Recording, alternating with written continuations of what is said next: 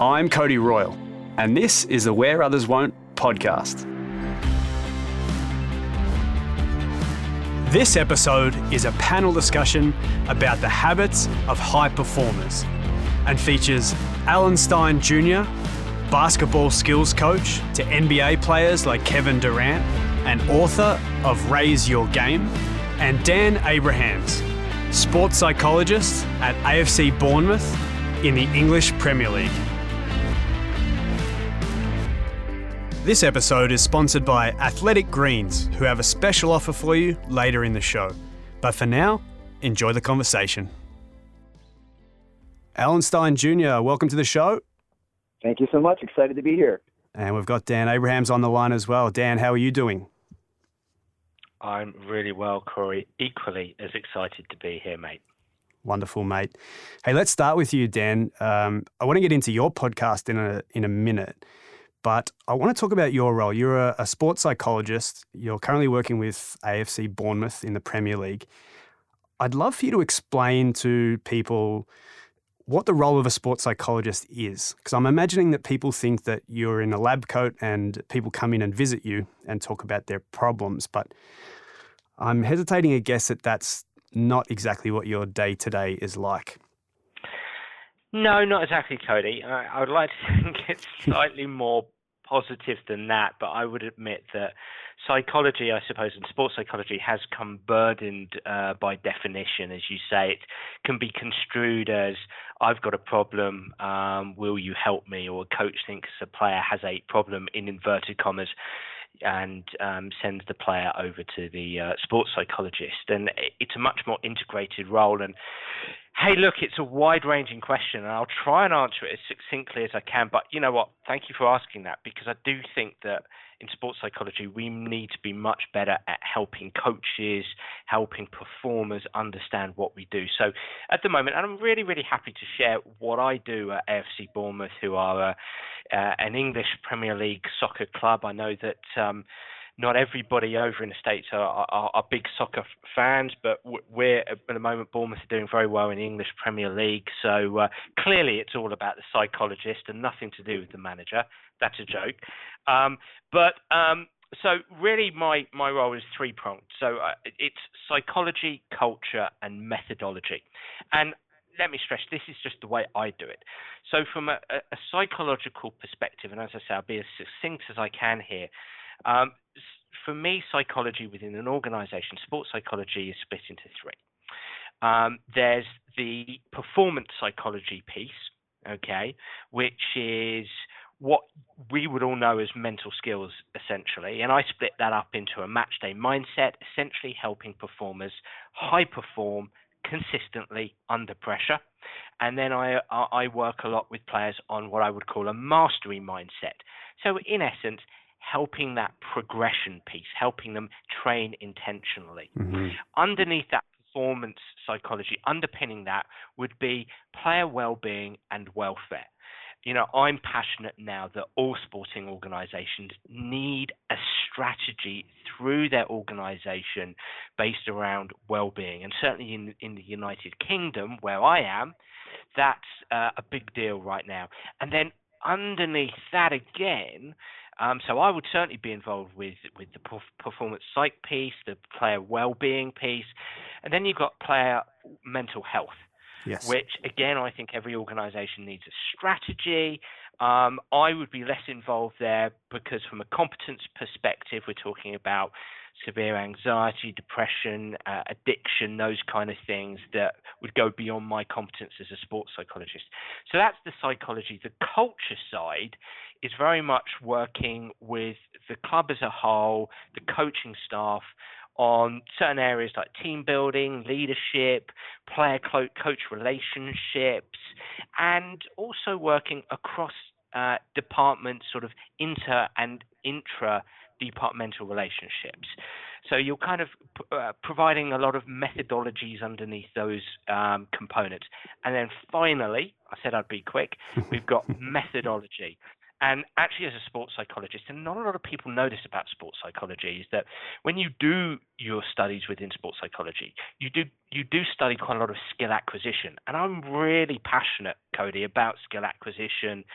So I do a lot of work at Bournemouth, standing on the side of the pitch, observing the coaches, the coaching behaviours, the activities that they're, they're um, executing.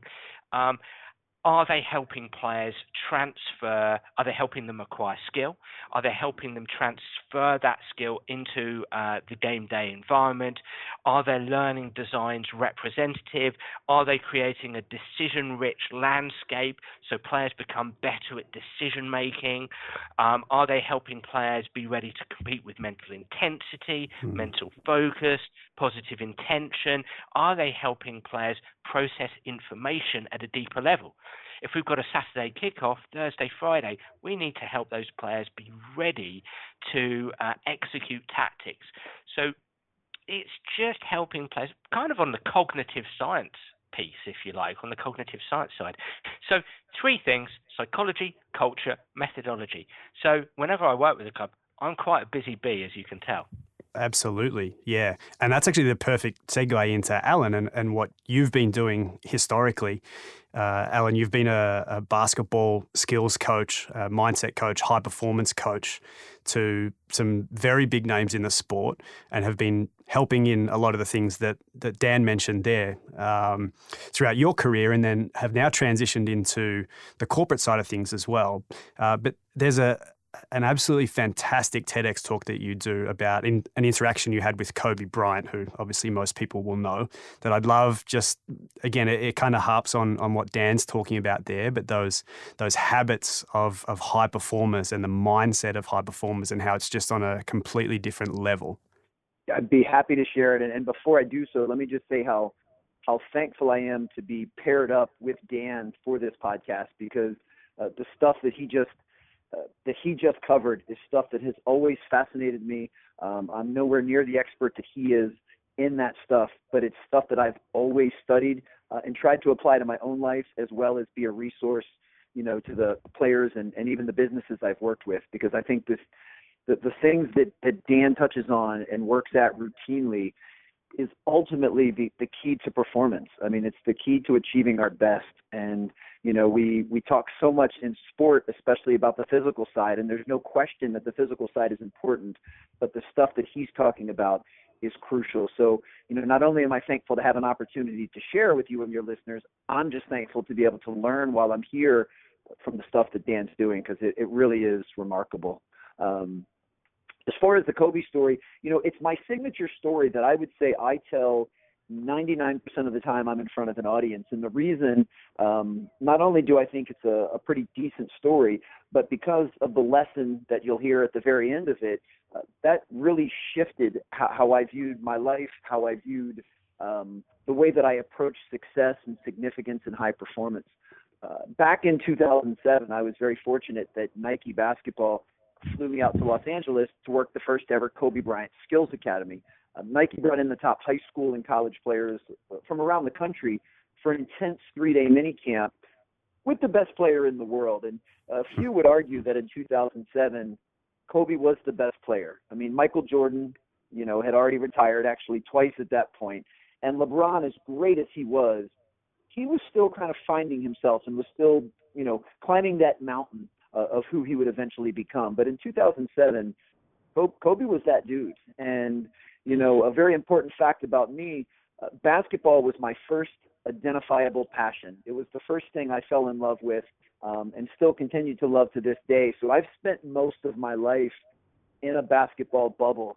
Uh, so I had always heard, you know, the urban legend of how insanely intense Kobe's individual workouts were. And, you know, since I was finally on camp staff, I figured this was my chance and this was my shot. So at the earliest opportunity, I went right up to him and asked if I could watch one of his, his private workouts. And he was incredibly gracious, very sincere, very kind, uh, and said, sure, I'm going tomorrow at four. Uh, and, and I naively got quickly confused because I had just got done looking through the camp schedule, and it said that our first workout with the players was the following day at three thirty. And he quickly clarified that with a wink and said, no, that's four a.m.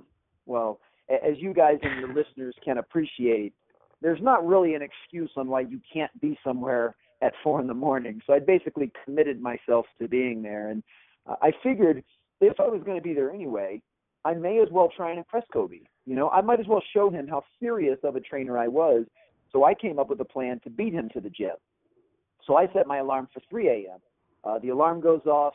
Uh, I jump up quickly. I get myself dressed. I hop in a taxi, and I head to the gym. And I get to the gym. It's probably three thirty in the morning, so, of course, it's pitch black outside. Uh, yet the moment I step out of the cab, I can see that the gym light's already on. And even from the parking lot, I can hear a ball bouncing, and I can hear sneakers squeaking. And I walk in the side door at three thirty in the morning, and Kobe's already in a full sweat. Uh, he was going through an intense warm-up before his scheduled workout with his trainer started. Uh, now, out of, of professional courtesy and respect, uh, I didn't want to uh, bother him or his trainer, so I didn't say anything. I just sat down to watch. And for the first forty-five minutes, I was actually really surprised. For the first forty-five minutes, I watched the best player in the world do the most basic footwork and offensive moves. Uh, Kobe was doing stuff that I had routinely done with middle school-age players. Now, of course, this is Kobe Bryant, the best player in the world. So everything he was doing, he was doing with surgical precision, mm-hmm. and, and everything he was doing was at a, an unparalleled level of focus and intensity. But the actual moves were very basic. And his la- his workout lasted a couple hours, and again, when it was over, uh, I didn't want to bother him or his trainer. I just quietly left. Um, but my, my curiosity absolutely got the best of me, and, and I had to know. So later that day, I went up to him and said, you know, with sincerity, Kobe, I don't understand. You're you're the best player in the world. Why are you doing such basic drills? And once again, he was very kind. He he flashed a warm smile, but he said with all seriousness, why do you think I'm the best player in the world? Because I never get bored with the basics. And and that taught me a really pivotal and for me at that time a life-changing lesson. And that's just because something is basic, it doesn't mean that it's easy. If it was easy, everybody else would be doing it. Uh, and as you all know and your listeners know, we, we live in a world that increasingly tells us it's okay to skip steps, and it's mm-hmm. okay to circumvent the process, and it's okay to chase what's hot and flashy and new and sexy and ignore what's basic. Uh, but that, that can be a really grave mistake because the basics work, and they always have and they always will. And it, it doesn't matter if you're talking about the physical side or, or the mental side that Dan you know, specializes in. It doesn't matter if you're talking about sport or you're talking about business. The basics and the fundamentals will work, but doing them, especially consistently, is not easy to do. And as I've been around other high performers, uh, I found that that's not Kobe. He's not the only one that, that believes that. You know, the highest performers in any walk of life, they stick to the basics and they have their routines and their disciplines and their mindsets, um, and they practice them religiously. one hundred percent. And that reminds me of really the best person that I've seen in the in the business landscape do that. He's a good friend of mine, but I worked in, in recruitment on the agency side, and so it was a sales environment. And regardless of how many deals he'd closed every month, he still made his cold calls and was just religious and, and relentless with them. And it was always searching for new business, because what would happen would be you would clear the desk, you would win all those deals, but then you'd have none left over. And and making the cold calls is that that basic thing that you can't fall out of love with in the sales environment.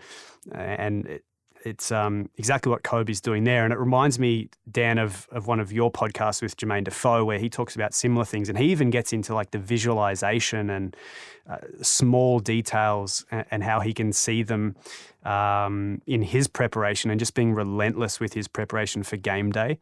Um, looking back on that conversation, because that, that podcast came out recently, what stood out for you from that conversation? People in North America will be familiar with Jermaine Defoe. He played for Toronto F C in the M L S and uh, has played for England for a long, long time, and Tottenham Hotspur.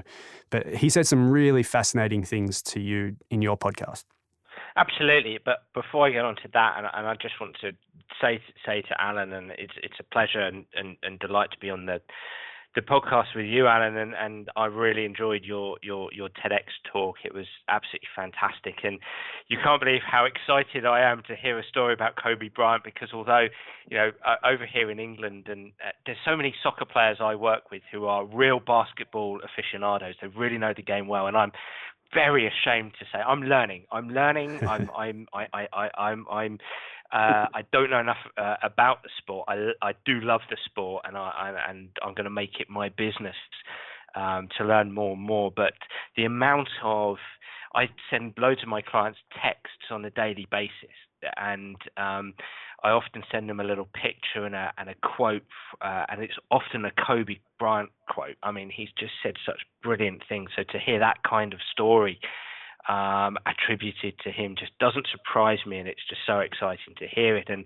you know, Cody, thanks for sort of alluding to Jermaine Defoe, and as you said, most people will know him. He's uh, he's actually in the top ten uh, leading scorers in the English Premier League, so um, he probably wouldn't be as high profile as uh, pro- high profile as Kobe, but I've got the pleasure of uh, I had the pleasure of interviewing him for my podcast uh, uh, recently, and he actually he's towards the tail end of his career, but he uh, is playing currently for for Bournemouth, the club I'm consulting with, and we talked about um, Jermaine's background, and there were some really interesting things, and it, it, it's fascinating you guys talking about the, the basics, and and I think what came through for me um, f- for Jermaine was that he was really good at linking outcome with process, or outcome with basics, if you like.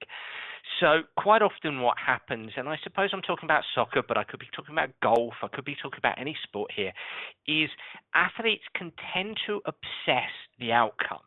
They tend to be like, I want to win, I want to win, I want to win, I want to win. I want to score points, I want to score points. Or in soccer, I, I, I you know, I want to score a goal, I want to score a goal. And Jermaine Defoe is a striker. So it's very easy as a striker to say, I want to score, I want to score, I want to score. But actually, What, what's quite interesting from a psychological perspective is you could actually create a lot of performance anxiety by obsessing scoring. But talking to Jermaine, yes, he was passionate about scoring, but he was really obsessed with the things that were going to help him to score, if that makes sense. So in soccer speak, and I would I'd imagine, Alan, it's the same in basketball, it's the movement, it's the runs, it's getting on the end of passes, it's just taking that extra step, it's checking your shoulders to take in the information so that you search, decide, and execute as quickly as possible. You know, he would, when he was growing up, Jermaine talked about how he would be, he grew up in the East End of London on a council estate, and he would practice in this tiny cage area, and there would be, he talked about there being thirty, forty, fifty kids playing soccer in this tiny space, and he's quite a small um, person, and he said he had to be really, really in- intelligent with his movement, with his runs, finding space, the way he managed space to try to um, receive the ball, control the ball, pass, receive it back, et cetera, et cetera. So it really came through to me, and I think you can apply this to the business world, and you can apply it to all sports, is that Jermaine obsessed the process. He obsessed the things that were going to help him to score. In many respects, he loved to score. He was passionate about scoring. It's like loving to, to close the deal, loving to, to make that deal, loving to score the basket, whatever it is. But you know what? I am going to be so obsessive about the things that are going to, the basics, the fundamentals, even the more complex movements that are going to help me to score the points and score the goal. And that's really what came through to me about Jermaine. And I think that is so indicative of high-performing athletes. It is, isn't it? And it, it's really interesting because when things start to go wrong as coaches, what we tend to do is say, let's go back to basics. And it's almost like that's where the disconnect starts, is you start getting uh, players who want to perform the, the flashy moves on the court, or, you know, in my instance, in Aussie rules, on the field or on the pitch in, in soccer. And, um, and you, you can... yeah, that's that's the the scoring the goals and, and kicking goals and, and scoring baskets. But it's funny how we, we only really wait until the end to say, let's go back to basics rather than being hyper-focused on basics. When there's examples like the New England Patriots are, are obsessed with this, and I know Coach Belichick harps on this, and I've I've heard him speak in documentaries relentlessly about this, is the, that whole do your job methodology is is being obsessed with those basics over and over and over again, and basically almost out basic in your opposition, if that makes sense. Yeah. And when you think, you know, Nick Saban, the, the head coach of Alabama, who's, you know, a dynasty in college football, you take Coach K at Duke, you take, I mean, it, it's the same across sport. You said it so perfectly right there that they're always entrenched in the basics. It's only those that leave them that feel they need to go back to them to correct the errors and the issues that they've been having. And, you know, so that's powerful. And, and I love everything that Dan just said. And I can say from my own personal experience, the biggest difference between the forty-two-year-old Alan and even the thirty-two-year-old Alan is a much stronger respect, appreciation, and trust for the process. Uh, I used to be very concerned with outcomes and very attached to outcomes. And I found my entire life, not even just my performance, but my whole life was just this series of peaks and valleys and highs and lows.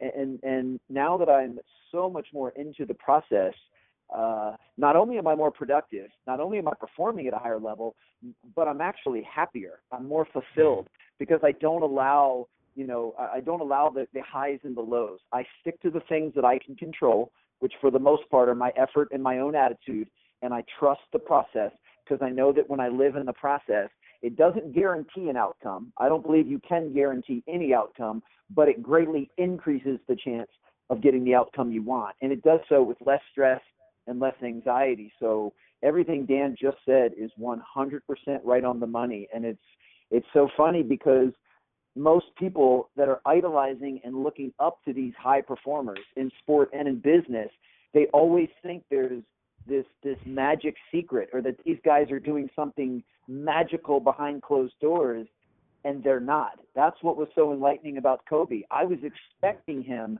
to be doing some fancy, sexy drills and some crazy stuff.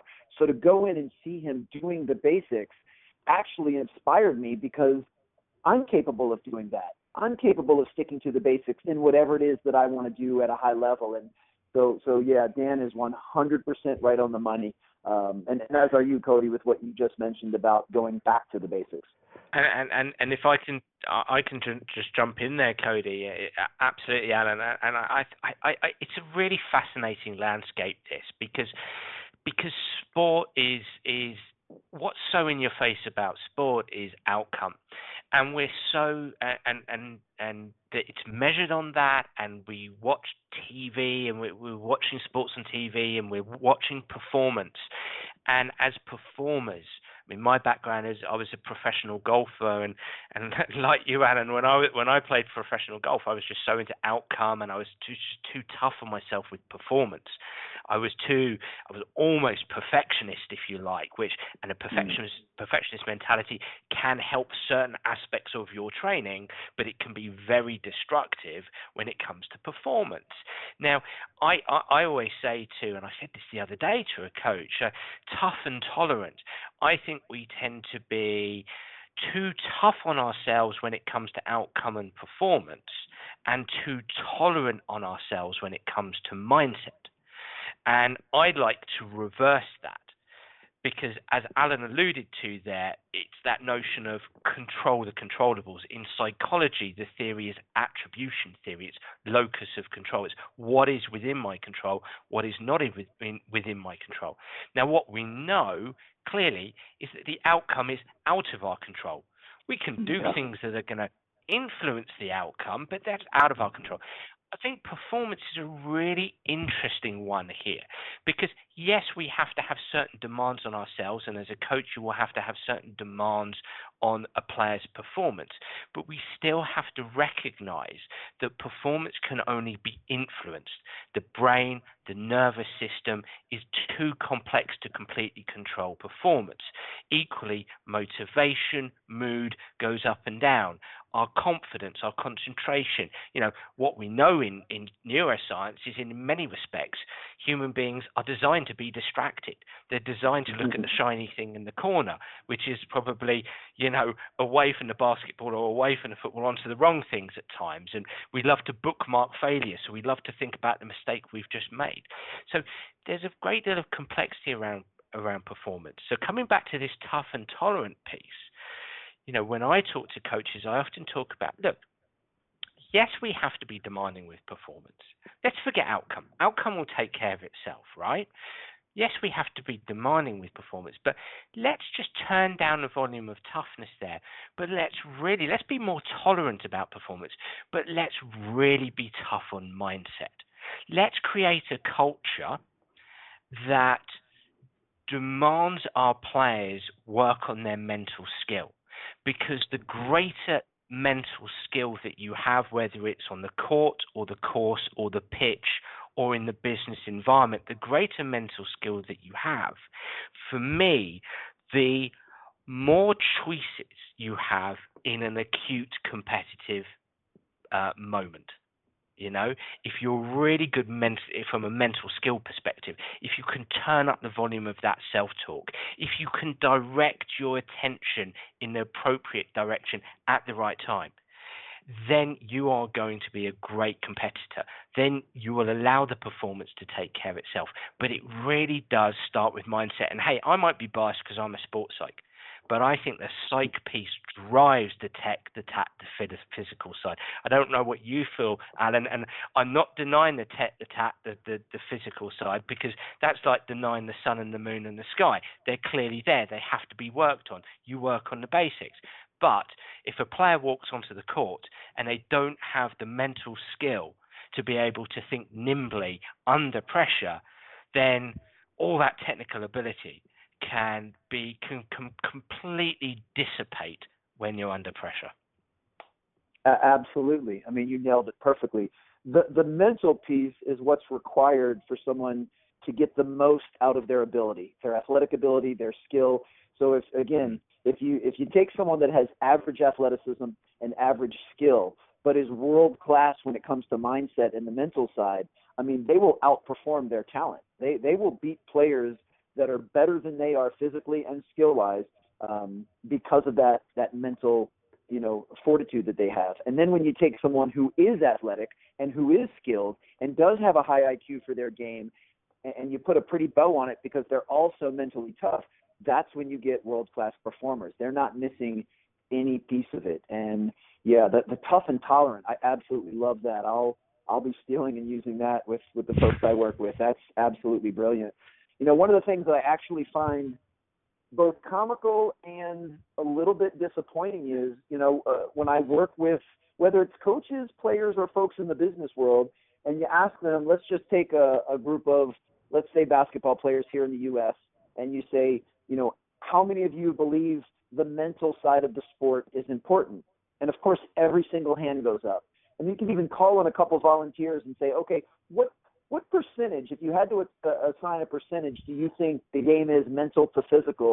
And it usually gets anywhere from fifty to eighty percent mental. They know that it takes, I mean, fifty to eighty percent on the mental side. And then you follow it up with, well, how many of you actually devote, you know, purposeful practice or have some type of routine or some type of way to grow and develop on the mental side? How many of you put just as much emphasis on your mental skills as you do on your physical skills? And inevitably, here in the U S, unfortunately, almost every single hand goes down. So on one hand, these folks know how vital it is to their performance, and yet on the other hand, they're readily acknowledging the fact that they're not doing what they need to do to make that happen. And, and that's why I still think there's a gap between these elite performers and everybody else. Until the rest of the world realizes that the stuff that Dan specializes in is the key to elite performance, they're never going to get there. And, and you know, uh, luckily, um, I, I think we're starting to see an increase in that. But that's, again, why the, the Bill Belichick's and the Nick Sabans and the Coach K's and the Stephen Curry's and the Kevin Durant's, uh, that's why they perform at such a high level, because they practice the mental side and they devote just as much energy and effort to it as they do the, the, the physical side. And, and and can I fire in a question to both of you there? Uh, you know, we're in different parts of the world, but why do you think that is? Uh, I, again, I, I love this term, interesting landscape. I think it is. It, it, it's complex. It's it's interesting, and I, and I think over in the U K here, whenever I'm sort of talking about this, I often, in whether it's a, a moment of humbleness or it's absolutely true, I, I I have to put my hands up and I say I I in part blame my industry, Alan and Cody. I, I think we in sports psychology, psychology, sports psychology need to be better.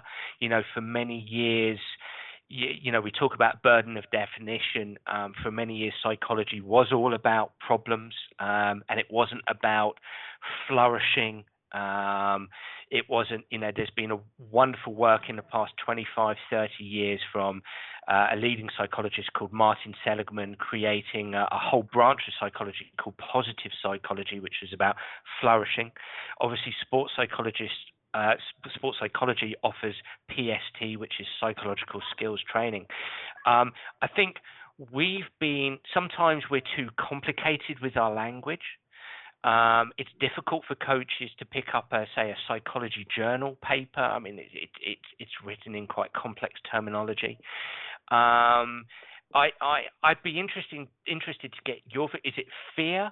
What is it? Why why are coaches um, – as, as you say, Alan, I agree. I think coaches are starting to embrace it because they've got to, because we now – live in a global society that requires us to find every last piece of the jigsaw puzzle. We've got to get the edge. But why do people, why do coaches put their hands down? Why don't they, uh, don't they have tools, techniques? Mm-hmm. A question to both of you. Yeah, well, I mean, I, I've got to admit, I was quite wrong on this. In my book, I wrote about sport kind of being at the forefront of this. And I've heard a couple of things that are contrary to that, that uh, kind of argue that we're, I, I think that notion is potentially wrong. And I, I don't know whether it's an environmental thing. I don't know whether it's a historical thing where we still have uh, m- maybe older generation coaches where it, it was just kind of continue on and, um, you know, don't raise your voice if you're having an issue, or, or we don't train the mental side of things. Um, I I think that I think it's a little bit of everything that you talked about there, Dan. The psychology piece and, and being really out of touch, I think, with popular culture. Even it doesn't need to be sport. It could be just an approachability to the wider masses, and that's another element that I talked about in the book. That, you know, the the idea of cognitive entrenchment, which is studied on the the general population, but then um, there's you know there's an argument to say that there's cognitive entrenchment in the psychology industry, particularly on research papers, where none of us can read any of it anyway. So that industry is just as entrenched as the, as the wider population. So yeah, I don't think there's one quick fix, but uh, yeah, I have to admit I was I was quite wrong. I thought this was way more widespread, particularly in the Uh, in the sporting landscape. And then I, I heard a, an interview with Luke Walton that suggested otherwise. And I thought if the Lakers don't have it, then uh, we all might be in a little bit of trouble. I love that. Um, I think it's a few different things. Uh, one, there's a difference, at least here in the States, between the approach of individual sports. So you got golfers, you have swimmers, uh, track athletes, uh, wrestlers. Uh, I think those sports do a much, much better job of uh, embracing the mental side and teaching that at younger ages than the team sports do, at least here in the States. Uh, I don't think it's taught to basketball, to soccer, um, to American football, to baseball uh, at, at those same levels. But the folks that have been teaching those individual sports, I think if you just go back a few decades, just have a greater understanding and appreciation of it. Uh, now that we've got the the why, and I know that there's lots of coaches that reach out to me who do admit how important the mental side is, and they know why it's important, but I think the major sticking point we see now is the how. They feel overwhelmed when they hear things like sports psychology, and if they were to pick up a, a sports psychology journal, I think they'd feel intimidated and they'd feel lost. They don't really know um, how to make it practical, how to be able to say, okay, I have a group of ten-year-old basketball players. What's an age-appropriate way for me to introduce mental skills training with them? What's the language I use? What are some exercises I can do? What are the types of things I should reinforce? So part of it, I think, is well, they're well-intended, but they're simply ignorant on what they should be doing, so they just kind of skip over it. And for a while, we saw the same thing with strength and conditioning. Coaches didn't really have any clue how to get their players, you know, faster and stronger and more agile. And then maybe they'd see a YouTube video with some kids running around cones, and they'd just go do that with their players. Or they'd go to a clinic and see somebody doing some plyometric drills, and they just do that.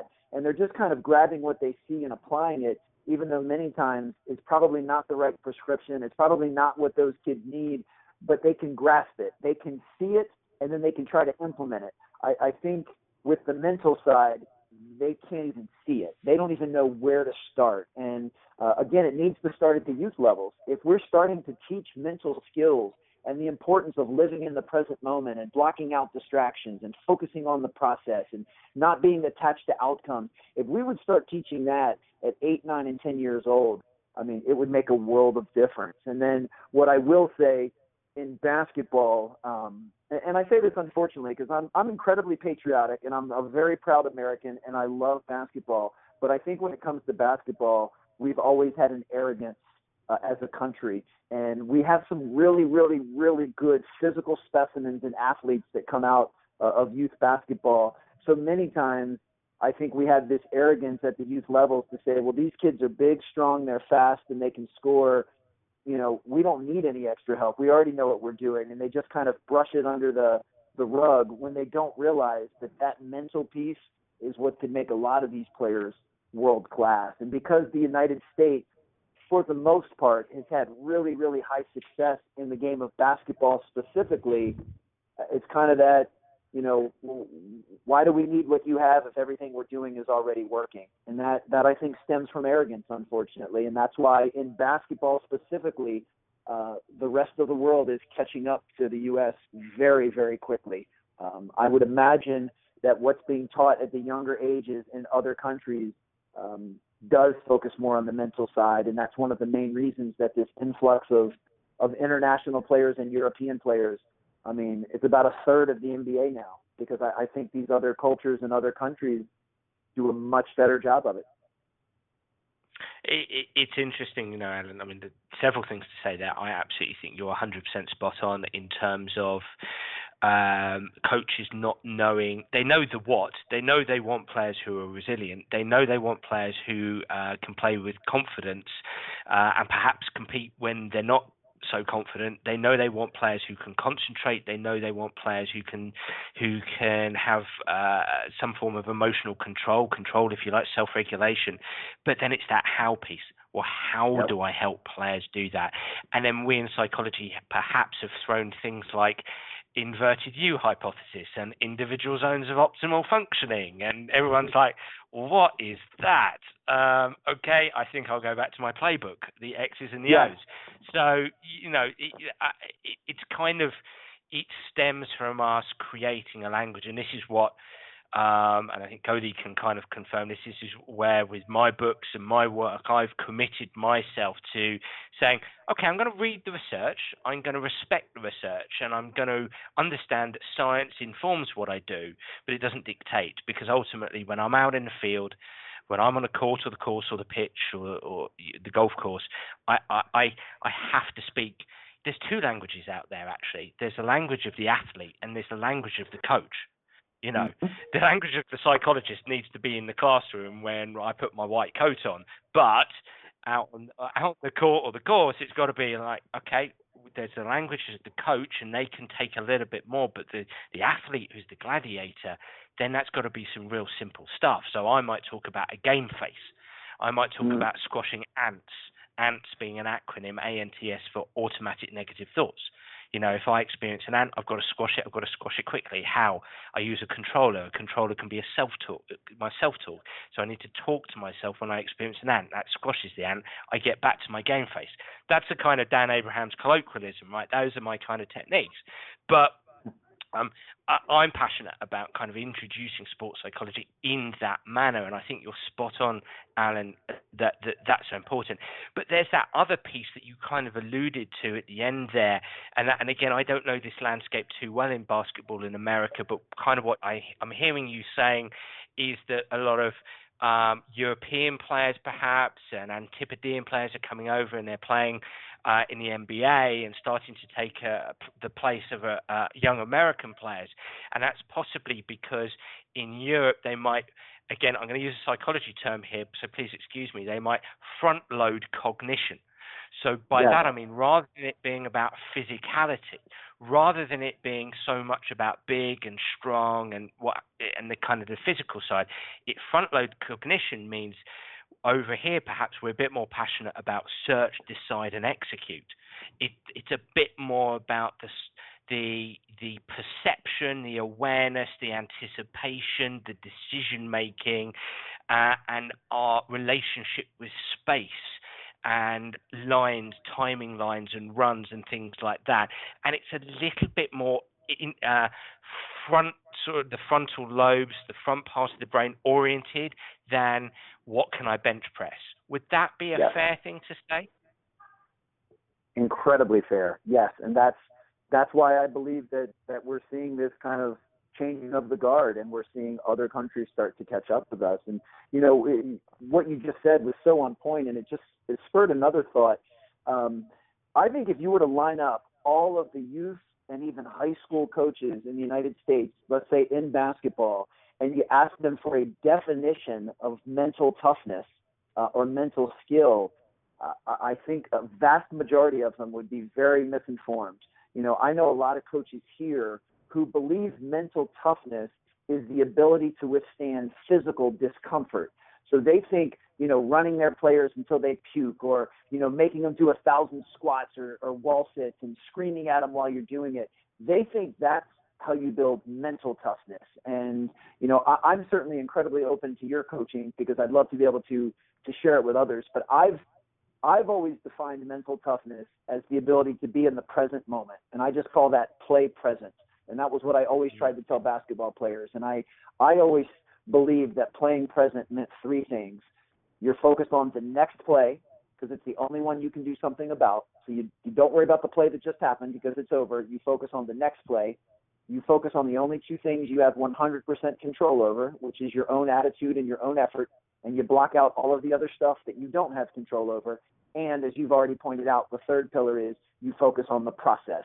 You focus on exactly what it is that you need to do step by step and brick by brick. And if you can focus on the next play, focus on your own attitude and effort, and focus on the process, then for the most part, you're in the present moment. And I think an athlete that can stay in the present moment when there's all of this chaos going on around them, that's the mentally tough athlete. So I've always been trying to get coaches away from this concept of making kids run until they puke is mentally tough and getting them to think, living in the present moment is actually mentally tough. And that's, that's where I think you have part of the problem. They don't even know how to define it, much less change it.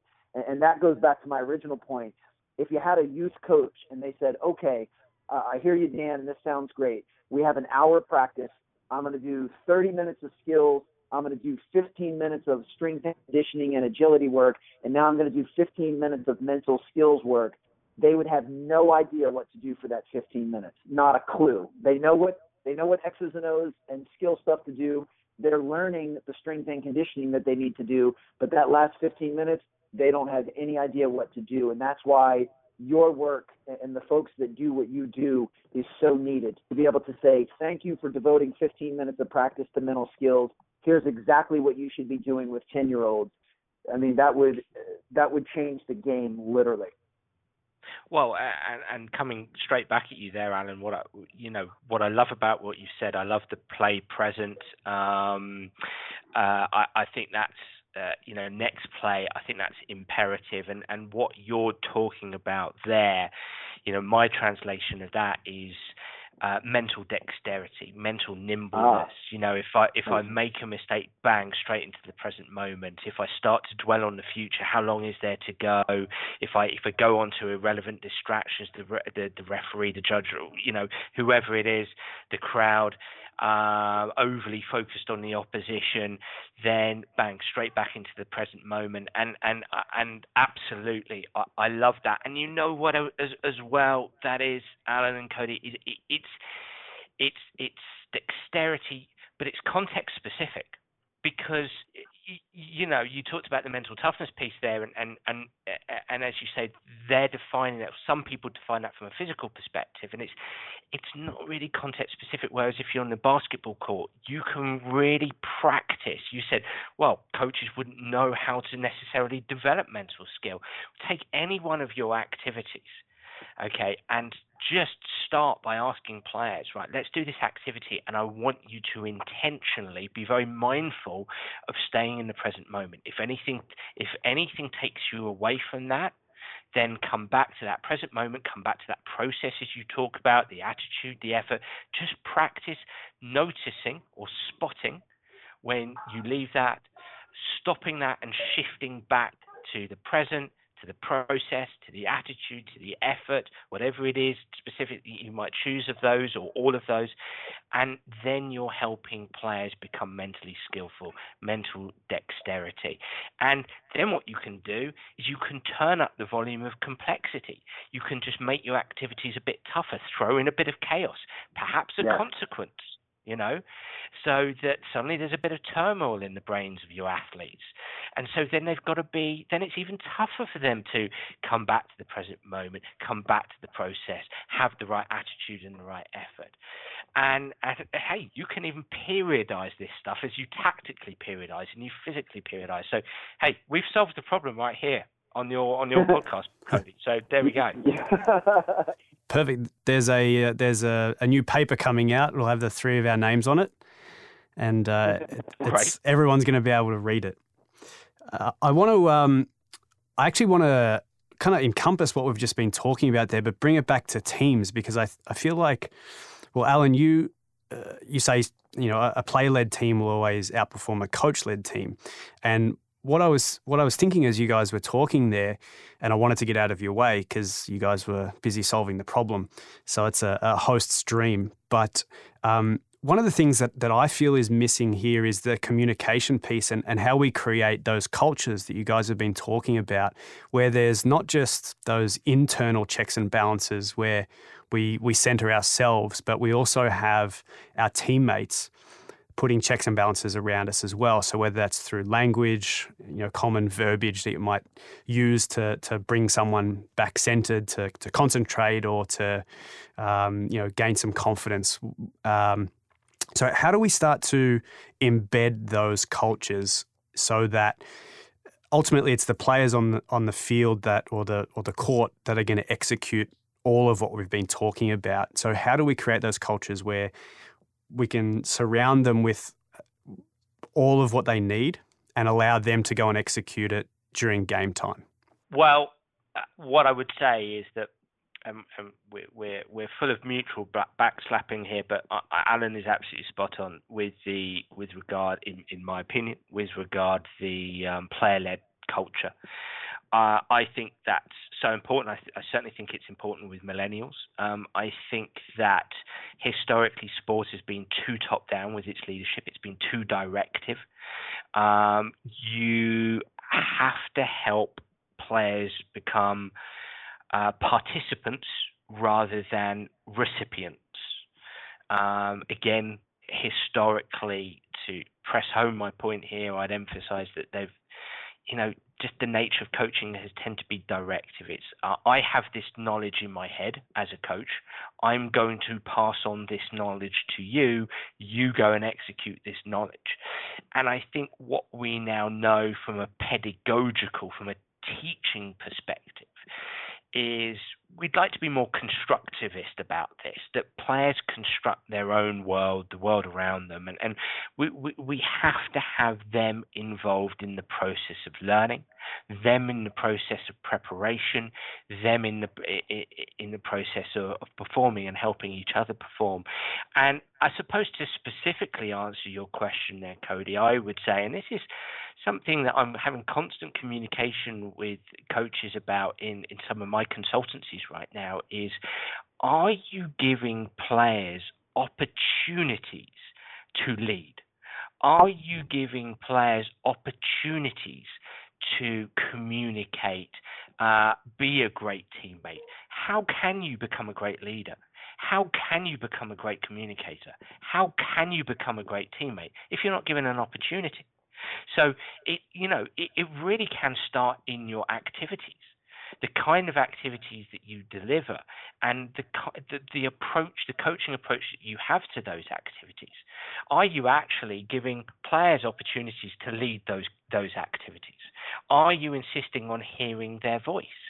Are you saying, you know, as, a, as an example, I saw it today, it was like, uh, you know, I'm making up a name here, but, you know, Stevie, can you make sure that, that Jimmy and Johnny over there are, are, are, are um, Are, are are being intense? Are, are, can you make sure they're focused? You know, that's on you there, Stevie. Make sure you, because on Saturday you're the one who's got to go and deliver that.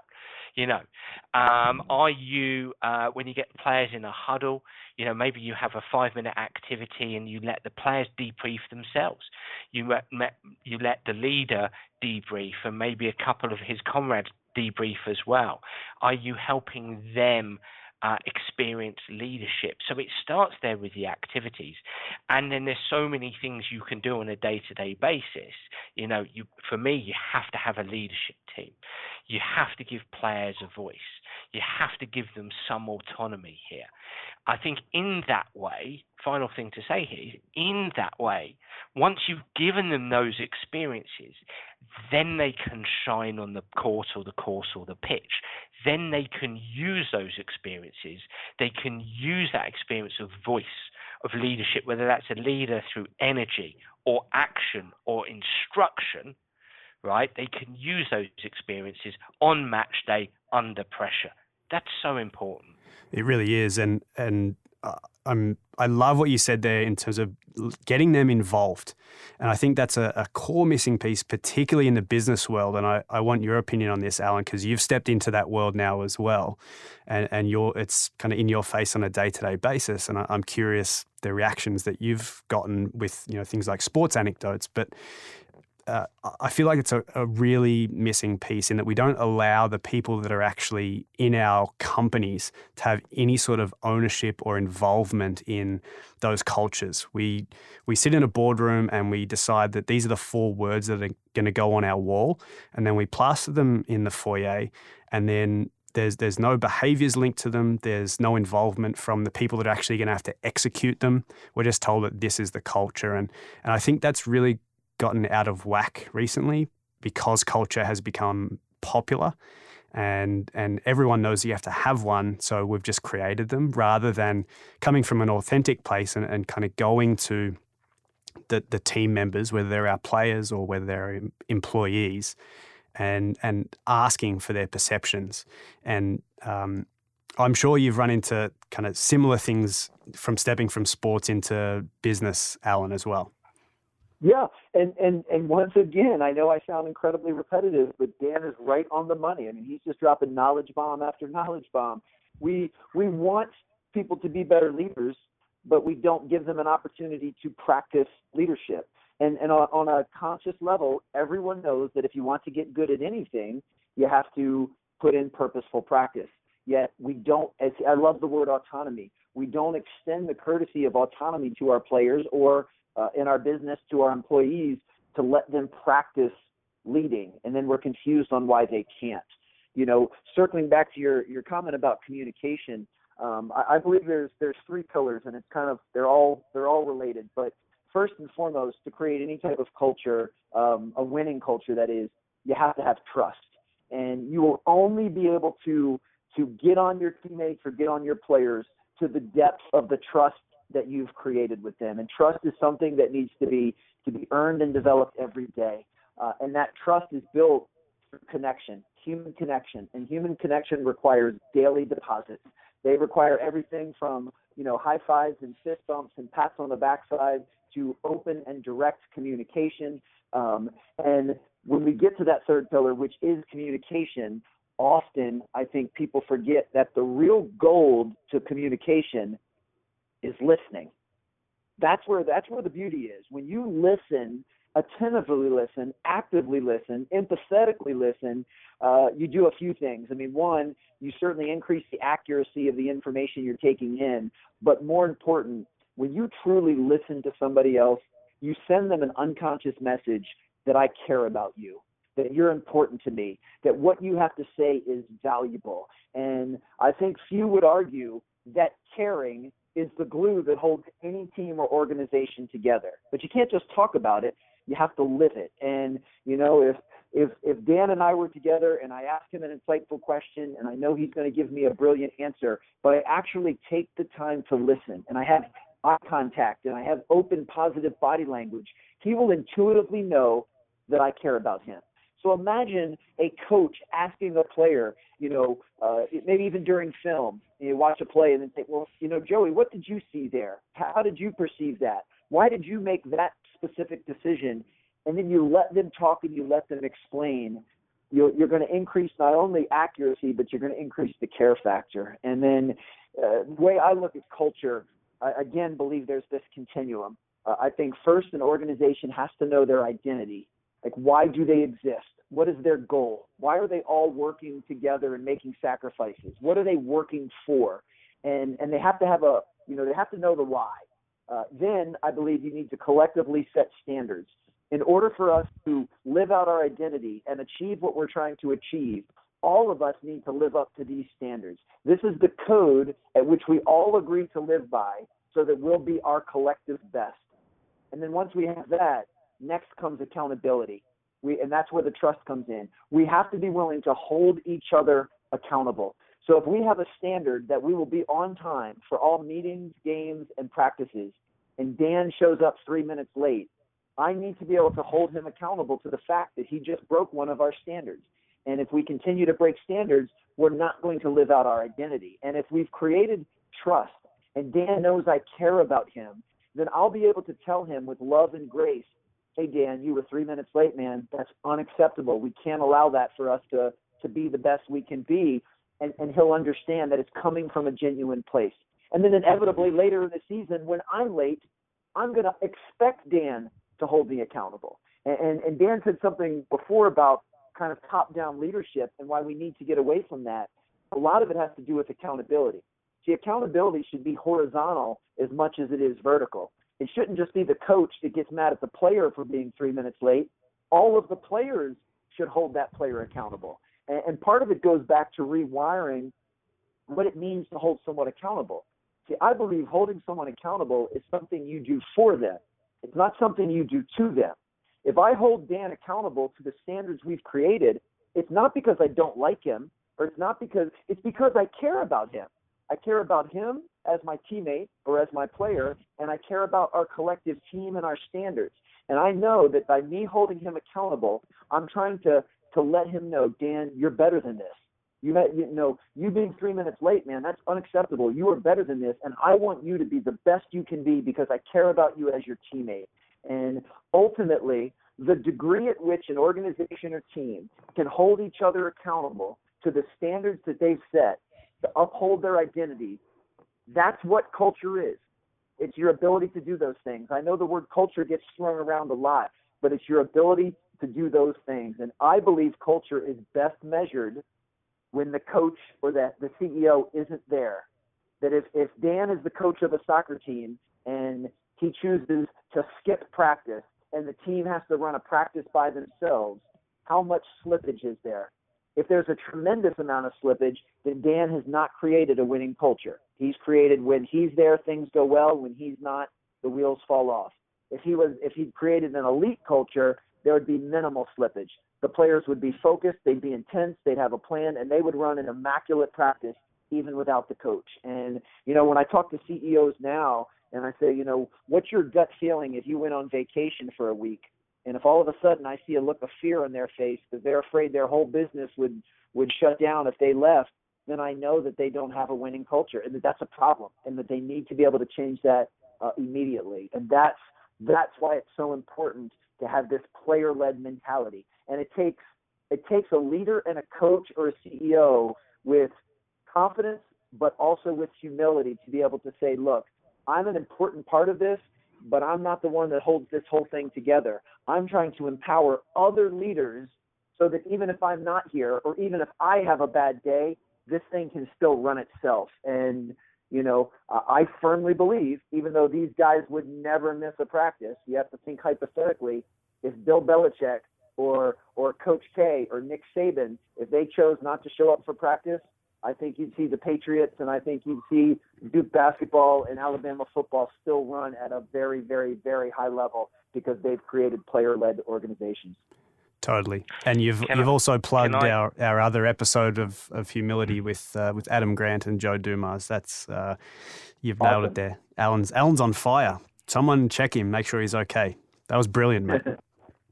Thank you. Um, And I'll add there, um, as you quite rightly say, Alan's on fire because there's, there's a few things that really resonated with me. I'm going to give you a couple of scientific pieces there and one sort of uh, little story from my own playbook. Um, Alan, Alan used the term uh, connect, uh, connectedness and, and caring.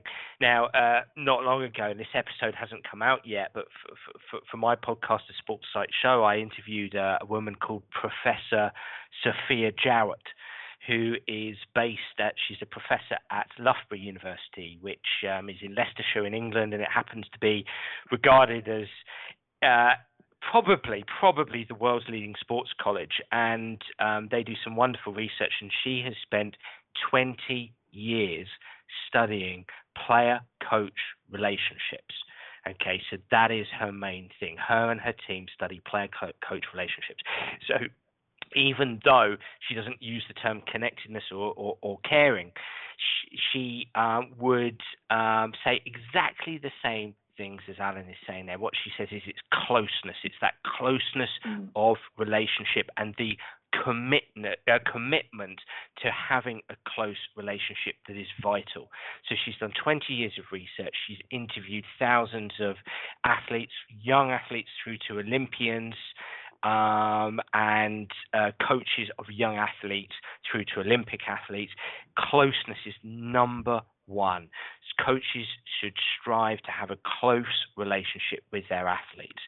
Um, second bit of science here underpinning exactly what Alan said, he used the term identity. And identity driving uh, a feeling of belonging, of, of, of uh, teaming.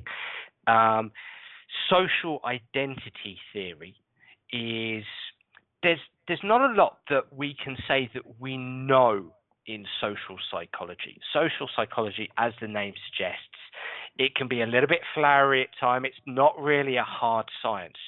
But social identity theory has over ten thousand uh, pieces of research connected to it. And what social identity theory says is that when I categorize myself as belonging to a group, I internalize my understanding of the group and it becomes integrated into my sense of who I am. It becomes part of my identity. It's my social identity.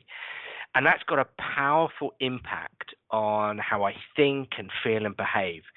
It, it creates an emotional tie between me and the group. You know, it becomes my in-group and then the out-group.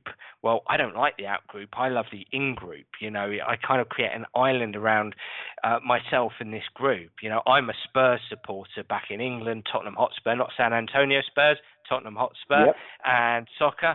And, and I will identify myself as, other than Bournemouth, who actually pay me, but um, I, I would identify myself as a Spurs supporter. And when I'm in amongst Spurs supporters, I will behave in a particular way. So it's so important. It's so important for a company, for an organisation, a sporting organisation, to work on their identity. Who are we? What do we offer? What's our story? What's our narrative? How can we attract people into our narrative? How can we make them a part of our narrative? How can we build that emotional tie? And finally, a story from my own playbook, and this comes to the accountable stuff, which that's brilliant, Alan, and I completely agree. I mean, and it's just today. Today, I had a conversation with a coach who was taking up a new coaching role. He's a little bit nervous, a bit edgy. It's a big role for him. It's a big step up into this coaching role. And he said, I don't know what to do. I don't. I, I don't know what whether to. Should I be tough on them now? Should I be demanding, or, or or shall I go easy on them? What what should I do? And I said, hey, stop, stop. How about this for an idea? We'll, we'll we'll throw some ideas out. But what about this for an idea? Why don't you get your players in a room, split them into two or three groups, and conduct a facilitation. I don't want you to talk much. I want you to get them talking. And I want you to ask them to come up with the behaviors that they want to demonstrate moving forward um, under you as a coach. Okay, what behaviors do you lad, do you kids want to demonstrate uh, on a day-to-day basis? And then at the end of that, once those players have come up, once they've decided whether it's four or five or seven or ten or however many behaviors it is, and you can talk about the actions related to those behaviors, um, then I want you, all I want you to say, or what I, what I want to suggest that you say is you talk about accountability around those behaviors. You, the players, have picked those behaviors. I'm now holding you accountable because, as Alan alludes to, I'm passionate about you getting to where you want to go. I want to co-create solutions here, and part of this is you've chosen your behaviors. You're now accountable for them. I'm going to help you get to where you want to go by insisting that you demonstrate those behaviors every day. And again, we come back to that leadership piece of and team piece of holding each other accountable, not just the leader holding the players accountable, but the players holding each other accountable. And that is very strong indeed. So the, the, the closeness, the connectedness, the caring, the identity, the accountability, we're very much singing from the same song sheet there. That's that's spot on, mate. And that's that's one of the things that, that we've done with A F L Team Canada. Uh, just a little exercise is we we took away Uh, even discipline. So we go to Australia for three weeks for the International Cup every three years and the players or the, the leadership group get to decide any discipline. So if someone screws up or, or goes, you know, against any of the team rules, shows up late, it's that no one's accountable to me. The players manage that on their own and, and they'll decide what happens, if anything, to that player or if there's any sort of uh, reprimanding. So there's, there's little things that you can do within that that Uh, just continue to build that that culture around people um, and around that player-led um, piece rather than that that traditional top-down. Because when you're accountable to, in our group, we take thirty players. When you're accountable to another twenty-nine people rather than just one, there's obviously added impetus, but you also don't want to piss off so many of your friends. And it's incredible what that can do to to change behaviour and, and create buy-in. Um Gentlemen, we have explored so much today. It was dangerous of you to admit you're a Spurs fan, Dan. Uh, producer Adam and I here in Apollo Studios are both big Arsenal fans, so uh, kudos to you for going there. Um, where where can we... I, I, I wouldn't have come on the show if I had known that you asked. No, well, you you invited me on your show as well, so uh, this, this hasn't worked out well for either of us. That was a big mistake, clearly. Uh, opportunity opportunity to, to plug yourselves here, guys. Alan, let's start with you. You've got a bunch of really cool stuff coming up. Where can people find you? What should they look out for from you? Well, I'm actually really excited. I've uh, my first book I just finished, and I'm in the, the, the pre-launch phase right now as we're recording this. But the book will actually come out January eighth. So depending on when these episodes air, it will probably be, be out when folks are listening to this. Um, and it really encapsulates everything that, that we've been talking about in this discussion, which is why this has been so much fun. And it's, you know, I, I'm I'm just fascinated by the fact that, you know, Dan and I have never met. You know, we, we live across the pond from each other. We've had completely different backgrounds and different sports and, and, and learned from different people. And yet we have so much alignment and so much harmony in what we believe. And we may use slightly different terminology, but man, we're singing the same song, and that is so refreshing to me. Um, one, it makes me feel really good to to have some of my information validated by someone as good as he is at what he does, and I'm learning new stuff. I mean, I've been taking copious notes during this and look forward to sharing this stuff, you know, with the folks I work with. But, you know, if anyone is interested in the book, it's called Raise Your Game, uh, High Performance Secrets from the Best of the Best, uh, and you can just go to raise your game book dot com. Uh, you'll see everything you need there. And, and the book was intentionally written for folks in the sport world, whether it's players and coaches or folks in the business world. Uh, I'm, I'm hoping both will find significant value. Uh, and then if anyone is interested in any of the other areas of my business, um, such as my speaking, you can just go to alan stein junior dot com. But guys, it was really, really a pleasure to to chat with you both, and, and really appreciate what both of you are doing. No, thank you. And and I can vouch for the book as well. I've had a little primer and, and read some of it. And I've been a big fan of yours for a long time, Alan, um, and, and particularly your social media presence. And, and you've been pumping out great content for a long time. And, and this book is going to uh, encapsulate a, a that and then build on top of it. And uh, again, I've read some of it and it's absolutely fantastic. I, I can't recommend it high enough for anyone listening. Uh, Dan, what about you, mate? What have you got going on? Wow. Okay. So, uh, well, first of all, Cody, thank you so much. Even though you're an Arsenal supporter, thank you so much for um, inviting me on, mate. I've really enjoyed it. And, and Alan, it's been an honour and a privilege. And as you've alluded to, um, we, we are on the uh, uh, other side of the pond or the Atlantic to each other. And um, but as you say, it seems like we sing from the same song sheet on, on, on so many things. And um, I've nearly booked my plane ticket over to the States now to actually live there, because uh, after you after you said about the challenge with uh, coaches wanting to know the how, so uh, um, I, you might find another a green card resident there in the future. But um, in all no, in all seriousness, open arms, man. We'd love to have you. You're very, very, very well, much needed here, my friend. Well, worst way, we'll have to connect anyway on a on a, on a Skype ourselves. But um, uh, no, look, um, thanks, Cody. And um, I'm dan abrahams dot com. Uh, that, that, that's dan abrahams dot com. My um, my own podcast is The Sports Psych Show, uh, The Sports Psych Show, and that's on iTunes and, and all the other kind of platforms that you can listen to on Android. Uh, I've got about forty-five Twitter accounts. I've actually got three. Um, uh, at my main one is at dan abrahams seventy-seven. Uh, and that's predominantly sort of soccer and general sport, at Abrahams Golf, if you're a golfer. And the Sports Psych Show has its own uh, Twitter handle, which is at Sports Psych Show. Um, and I have my own online soccer academy that if you are interested in the how, um, then there's a whole pile of uh, animated videos for coaches, uh, players, coaches and parents to work together on the mental side of the game.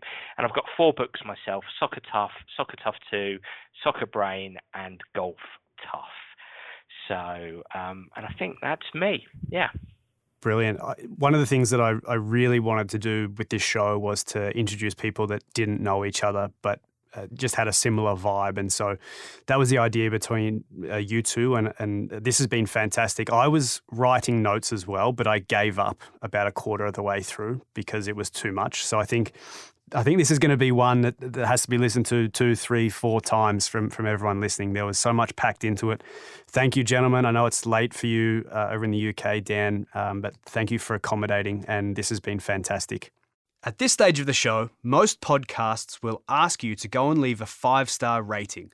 But if you're going to go somewhere, I'd rather you go and check out Athletic Greens. If you follow me on social media, you'll see me doing two things: exercising and traveling. At my last checkup, my doctor told me I had the lowest cholesterol she'd ever seen, but I was crucially low in a whole range of vitamins and minerals that I'd never heard of. And as a result, my hair was in terrible shape. I went looking for the best all-in-one solution I could find, and I landed on Athletic Greens. I found it an easy habit to get on board with. A simple routine of one scoop in some cold water every morning before I have breakfast, and I have all my bases covered. And now, my hair is back to normal. And if you still don't believe me, I'm an Australian promoting a product created by a New Zealander, so you know I'm not joking around. I can't stress this enough. Jump over to athleticgreens.com forward slash Cody and claim your special offer today. Five free travel packs with your first purchase. athleticgreens.com forward slash Cody. The Where Others Won't podcast is recorded at Apollo Studios in downtown Toronto and is produced and edited by Adam Esker. You can book me to speak by the Where Others Won't book, or send me an email at cody royal dot com.